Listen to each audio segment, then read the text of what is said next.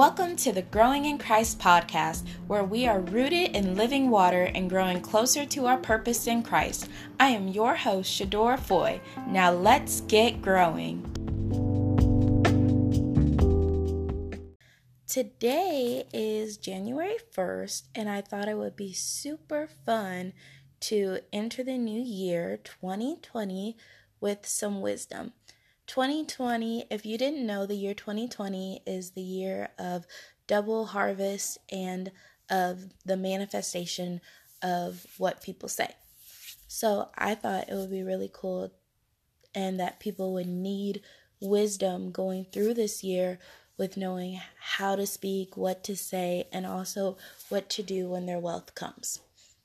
So, of course, we're going to start from chapter 1 and I'm going to go over verses 1 through 6. So, verse 1 says, The proverb of Solomon, the son of David, king of Israel. Verse 2 To know wisdom and instruction, to perceive the words of understanding, to receive the instruction of wisdom, justice, judgment, and equity, to give prudence to the simple, to the young man knowledge and discretion. Verse 5 A wise man will hear and increase learning and a man of understanding will attain wise counsel to understand a proverb and an enigma, the words of the wise and their riddles. So, this kind of sounds a little weird to me, usually when I read it, but if your Bible is anything like mine, and I have an NKJV Bible, and also if you have a Bible, it would be really cool if you would just follow along and take notes. Um, as you think of some or just write down things that I may say that you really like. But um it just sounds weird to me, you know, when a sentence starts with an infinitive, you think, okay, at some place they're going to wrap this up. You know, at some place Solomon is going to wrap it up and bring it back. Yet it just seems like he doesn't. But my Bible has a title on it and it says the purpose of Proverbs, which makes more sense if you read that before the verses. So, starting at verse 2, putting in the title, you would read The purpose of Proverbs is to know wisdom and instruction, to perceive the words of understanding. The purpose of Proverbs is to receive the instruction of wisdom, justice, judgment, and equity.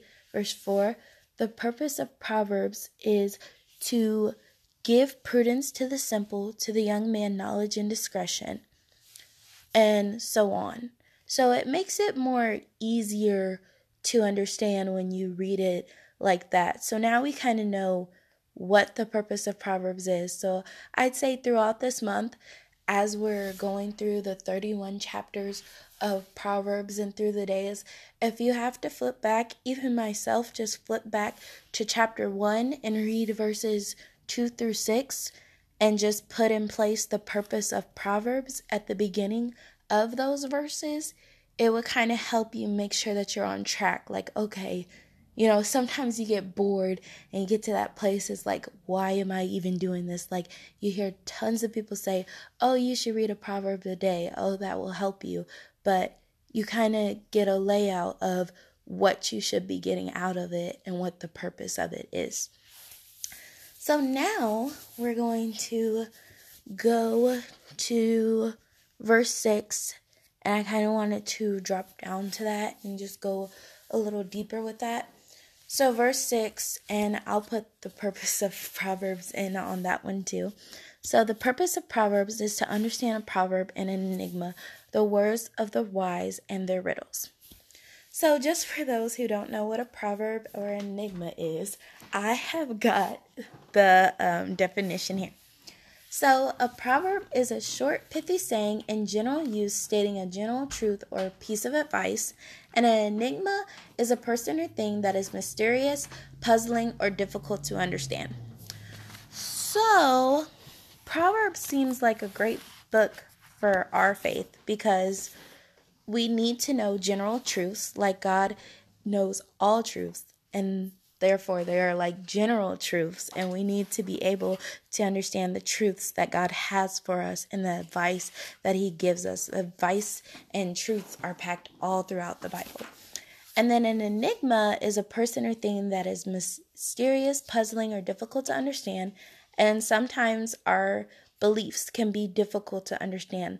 Like if you've ever tried to explain your faith to somebody and they're like, okay, so some man came to earth, died on the cross, saved your sins, you get to go to heaven after you die. Like, you know, that is somewhat difficult to understand. So Proverbs kind of helps us in just understanding different things, especially our faith. And a person, enigma is also a person or thing that is mysterious, and we all know that God works in mysterious ways. So, now we'll drop down to verse 7, which says, The fear of the Lord is the beginning of knowledge, but fools despise wisdom and instruction. So, sometimes when you read this, I know what fear means as far as concerning God, but I just wanted to dig a little deeper concerning it because I know it doesn't mean to be afraid of the Lord. But I looked up what fearing the Lord means, and in this verse, fear means sense of respect, awe, and submission. So if you replace fear with respect and say, the respect of the Lord is the beginning of knowledge, it's like to respect God and respect who He is and respect His choices is the beginning of understanding. And then it says the if you replace it with awe and you say the awe of the Lord is the beginning of knowledge, you could say just truly being in awe of his works, knowing that he is greater than us and he is more wiser than us, and just being in awe of all of his creations can help you like humble yourself to um, gain knowledge from God. And then it says the submission of the Lord is the beginning of knowledge. So, kind of like being in awe and respect, you submit yourself to God and really be under God's hand and just not try to be wise in your own eyes, but do what the Lord says. And then the second part of that verse says, But fools despise wisdom and instruction. So, they're not going to respect God. They're not going to be in awe of God. And they're definitely not going to submit to God. They just will not get that wisdom and that instruction because they don't fear the Lord. Now we'll drop down to verses 8 through 9. And verse 8 says, My son, hear the instructions of your father, and do not forsake the law of your mother. And verse 9 says, For they will be graceful ornaments on your head and chains about your neck. So I'm going to look at verse 9 because verse 8 is kind of explainable. And like I had just stated, when verse 9 has said they will be graceful ornaments on your head and chains about your neck. So, of course, you kind of think of jewelry, and it's like, what? But you know, have you ever been in a place where you respected your parent or respected somebody and people were just like in awe of that? Like they just gravitated to that or paid attention to your respectfulness. So it's like your respectfulness and your obedience and your submission is like it's like flashy jewelry. Like people notice those things and they're like, wow. It's like and it's also something that seems, you know, like when you see somebody with jewelry or something and it's like, wow, they got it going on. It's like the same thing with when you respect somebody. Now we'll be reading verses 10 through 19. So, verse 10 says, My son, if sinners entice you, do not consent. 11. If they say, Come with us, let us lie in wait to shed blood, let us lurk secretly for the innocent without cause. Verse 12 Let us swallow them alive like Sheol and whole like those who go down to the pit. So I'm going to stop at verse 12 real quick. And as I'm reading verse verses 11 through 12, sometimes it sound it may sound like to me that they're um trying to kill somebody, like they're trying to kill the innocent without a cause.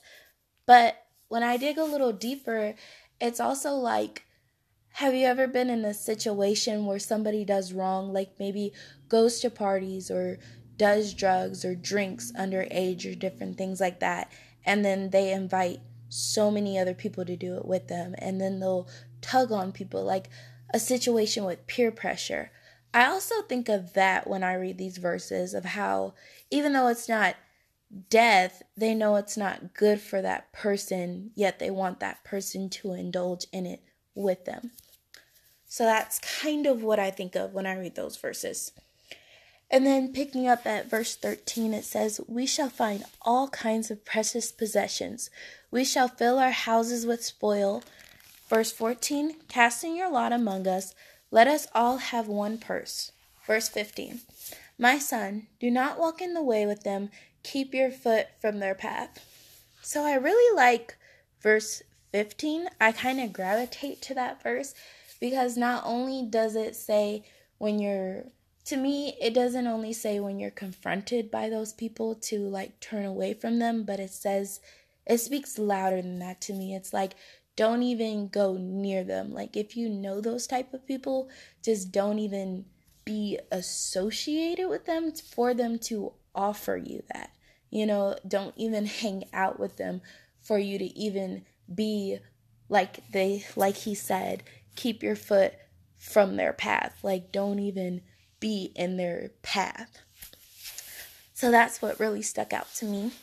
And then verse 16 says, For their feet run to evil, and they make haste to shed blood. 17 Surely in vain the net is spread in the sight of any bird. Verse 18 But they lurk and wait for their own blood. They lurk secretly for their own lives. Verse 19 so are the ways of everyone who is greedy for gain. It takes away the life of its own of its owner.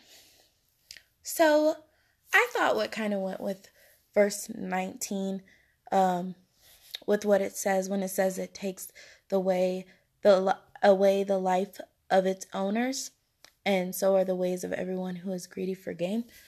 Um, I always think of people who have that mindset of always killing and stealing don't usually trust other people because they have that mindset for other people that have that mindset that other people are going to try and steal from them or take things from them. So even though they have different things, they'll never be satisfied with them because they'll always be living a life of fear and not the fear of the Lord. So now we're going to read verses 20 through 33.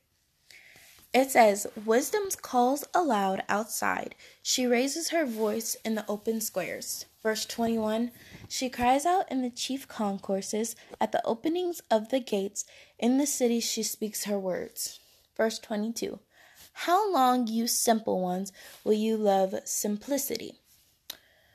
Um, verse 22. Sorry. How long, you simple ones, will you love simplicity? For scorners delight in their scorning, and fools hate knowledge. Verse 23. Turn at my reproof. Surely I will pour out my spirit on you. I will make my words known to you. Verse 24 Because I have called and you refuse, I have stretched out my hand and no one regarded. Verse 25 Because you disdained all my counsel, and would have none of my reproof. I also will laugh at your calamity. Verse 26. I will mock when your terror comes. Verse 27 When your terror comes like a storm and your destruction comes like a whirlwind, when distress and anguish come upon you. Verse 28 Then they will call on me, but I will not answer. They will seek me diligently, but they will not find me. So I'm going to stop at verse 28. It seems like a lot, but um, it shows how it sounds pretty bad in the last verses about, you know, wisdom just laughing at our calamity and mocking us when terror comes. It sounds pretty rude, you know, but it's it's the truth.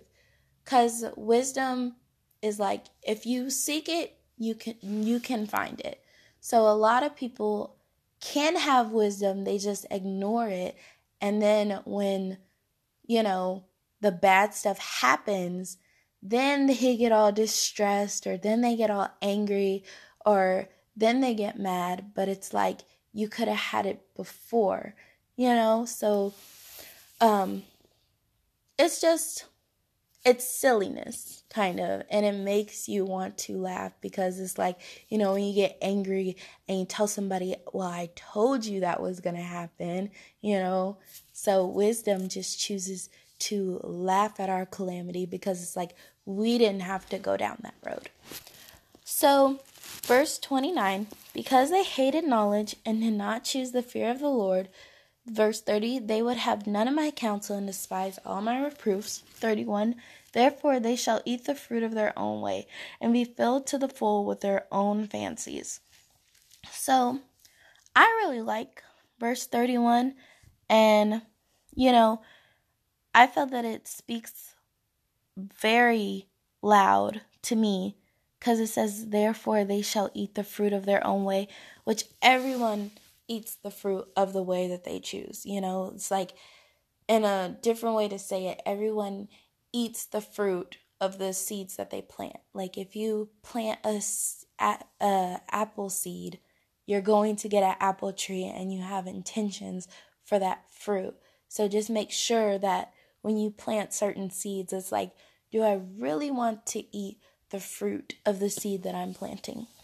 And then the second part of verse 31 says, and be filled to the full with their own fancies. So, like, the you can't blame nobody but yourself for the things that you choose to indulge in or do. And verse 31 or uh, 32, sorry, says, "For the turning away of the simple will slay them, and the complacencies of fools will destroy them. But whoever listens to me will dwell safely, verse 33, and will be secure without fear of evil." So I feel like some of the verses that I didn't go over were kind of self explanatory, and I feel like there was so much in just this first chapter, and I'm so excited to um, go through all the 31 chapters with you.